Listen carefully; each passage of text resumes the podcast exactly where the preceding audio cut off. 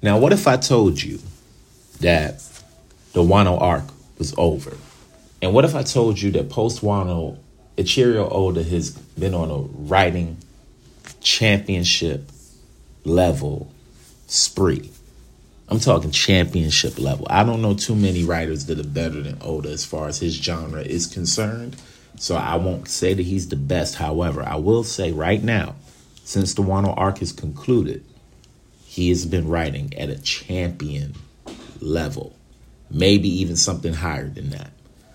And the voice that you're hearing right now is the host of the One Piece of Mind podcast, Nico White. Y'all, it's been a minute. It's been a minute since the last time I seen you guys on this podcast. Since we last picked up, we did some things. On my side, I've gotten one of the bigger credits that I've been trying to get for a minute. Something that went, you know, when the pandemic came and blew through everything and blew through this. But we got on Netflix, y'all. Please make sure when you get the chance, you go check out Pete Davidson Presents The Best Friends on Netflix. I am Nico White, and I am first out on that special. So if you get the chance, please make sure you check that out. And after you check that out, make sure you check out my other work, Nico White, Dark Out, Darkout. You can find that on YouTube. Then check out Nico White, Introducing Me. That's INTRODUCINGME.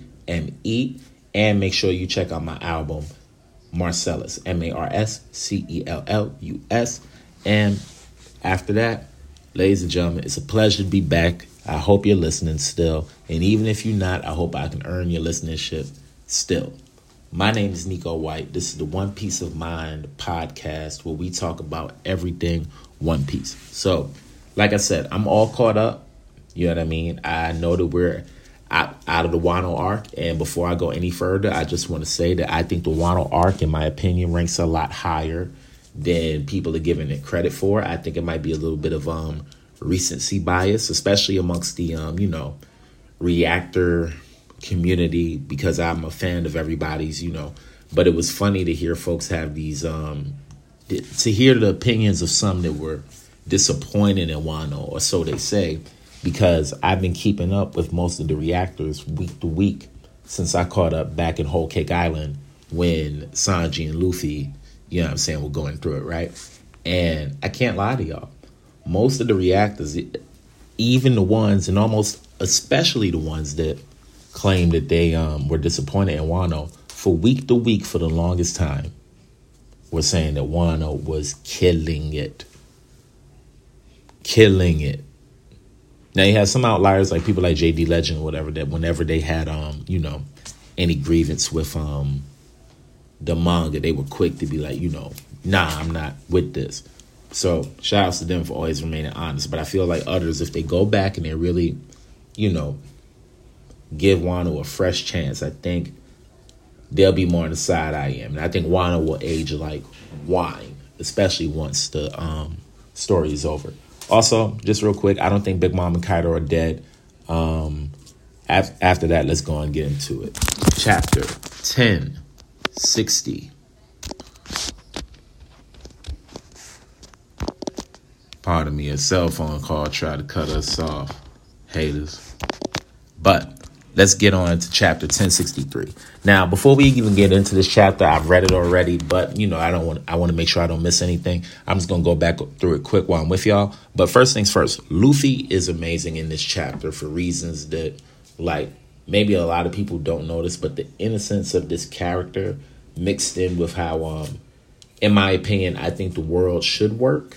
This chapter was great for me for a moment that I'll bring up shortly. But let's start with the cover page. And the chapter is titled My Only Family, which means a lot right from the very start. Because, again, on the cover page, we have Chaco Town in Big Mom's territory, and it is frozen over. Now, I don't think it takes too much guessing to realize that this has to be the work of Aokiji, unless Monet went somewhere and awakened You know what I mean? But I believe this is the work of Aokiji, unless Blackbeard killed him and got somebody to steal his fruit. I definitely think this is the work of Aokiji, former Marine Admiral. And we see Cracker on the cover, sprawled out in defeat. And before we start getting crazy with the power scale, and I just want to say that Cracker might still be injured or just getting out of the hospital for being injured by Luffy from his fight with Tank Man. So just putting it out there. And Aokiji didn't show up alone, folks.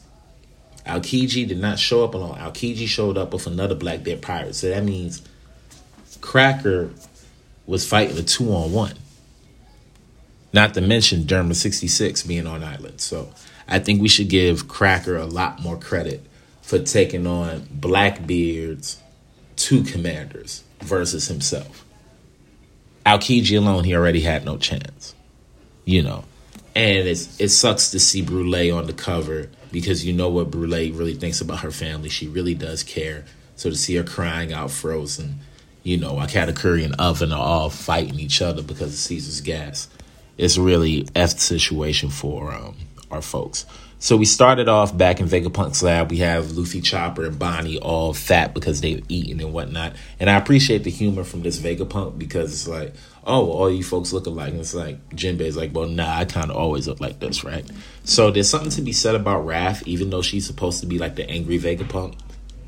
In my opinion, she seems to be pretty chill. So far, the only time I've seen her attack, well, outside, you know, just punching the snake for no reason. The only time I've seen her attack was when Luffy provoked it. You know, Raph seems pretty fair, letting them go about Vegapunk's lab the way that they want to. The outfits, you know, for me, that's not really my thing I'm looking forward to in One Piece. So the outfits are cool. I think everything's fine. Bonnie is a 10 out of 10, but we know that already. Jinbei doing the whole Ben 10 uncle kind of thing is great. You know what I'm saying? Bonnie, again, whew. Chopper makes sense. The Police Kuma sequence, this is where Luffy, again, just shines for me as a main character because of the things I believe in personally. Now, people that grew up with a lot, people that didn't grow up with much, and you know what? And everybody in between. I think most people could agree that food and clothes, if we could, it should be free. Right? I'm definitely one of those people. I don't think people should have to pay for food. I don't think people should have to pay for clothes. I'm just one of those folks. Like, if it were up to me, things like food and clothes would be free. Maybe I'm too idealistic, but that's the world I would appreciate. So to see Police Kuma show up looking like the NYPD, accompanied by the automatas. And these things do kind of remind me of the automatas. I don't know if anyone else has drawn that connection yet, but pardon me. I don't know if anyone else made that connection yet, but that was definitely something I noticed. If you don't know, the automatons were found with Dr. Clover, and I think Anna found a batch on the moon. But anyway, we get Police Kuma, right? And then when Police Kuma shows up, we get this really heartfelt moment because he's about to attack. And I say about to, he does attack. And as he's attacking, Luffy's observation hockey kicks in. He's about to cut him off, and he's about to, you know, get rid of this, you know, pacifista. And Bonnie comes in, and she kicks Luffy in the face, which is, first of all, a very good shot. Especially if I'm looking at the bend right here. Bonnie's very, very, very, very nimble. Now, she attacks Luffy to keep him from attacking Kuma because as we later find out, well, us and the crew, is that Bonnie is Kuma's daughter. So it would seem to me that she's traumatized about Kuma being hurt in front of her. And the whole thing that they drew for Kuma holding Bonnie, that whole, her face, the way it's drawn, completely gripping. It's really, really gripping. You know, Gripping. Sometimes when I go to enunciate, I'll get all the words pristinely right. So I'll spell them out. And Luffy telling her, run, dummy. Like, you know, I can't say Bonnie's going to join the crew, and I won't say that, but the vibe that she's building so far is really, really cool. So then we cut away from we cut away from Egghead Island where Luffy and the crew are, and we cut to where Law is. And first of all, I wasn't expecting this, right? But I just want to put this out there that I've always been a big proponent of the following. I've always thought that Law was going to end up joining the Blackbeard Pirates. Not because he's an enemy of Luffy, just hear me out. I just felt like, you know, Blackbeard didn't have his 10th Titanic captain, and Law is a D. And he's not particularly on any side, it would seem. And I'm also one of those people that can get behind Randy Troy's theory of Law being in Sword, you know, alongside Aokiji and stuff like that, because of how Aokiji showed up at Punk Hazard. But even if not, I really do believe that it would do Law some good to work under the other D-Clan member in the Worst Generation. I just feel like it makes sense to me. And also, because he's already... Okay. I hate to eat in y'all ear, but it's a Reese's Buttercup. What am I supposed to do? Just leave it there? That's crazy. But anyway, Law's already worked with Luffy, right? He's somebody that wants to find out about the D-Clan's checkered fate. Who else should he align himself with than Blackbeard? When you think about it, he was already working under Tsunyanko. One being Kaido by way of Doflamingo, and one being Luffy.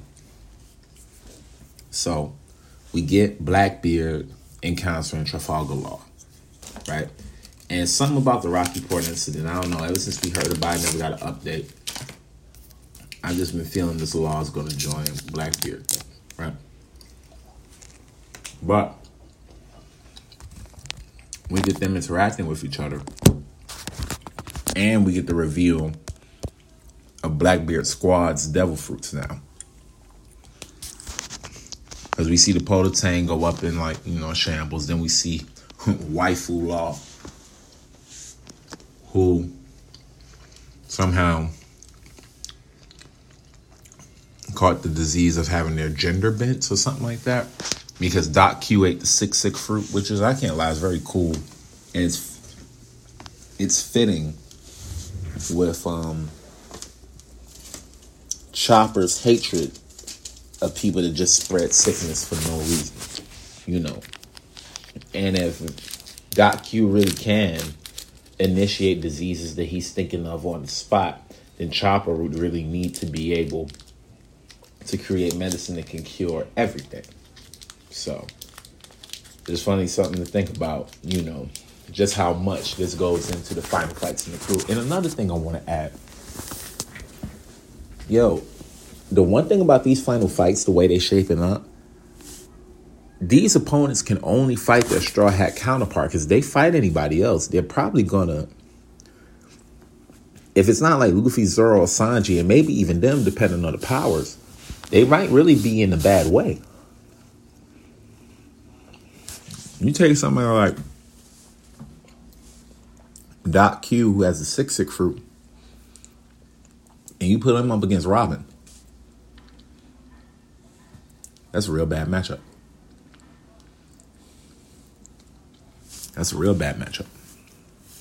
You put him up against somebody like Brook. Brook probably going to clean house. You know, but I think it's something very particular about these opponents and how they're being set up. So we see that Doc Q came across the Sick Sick Fruit, which is already sick in of itself. But then we see Law show what he learned from the land of Wano, where overwhelming haki can disrupt the power of devil fruits, which is very cool, right? So he changes himself from female Law back to male Law.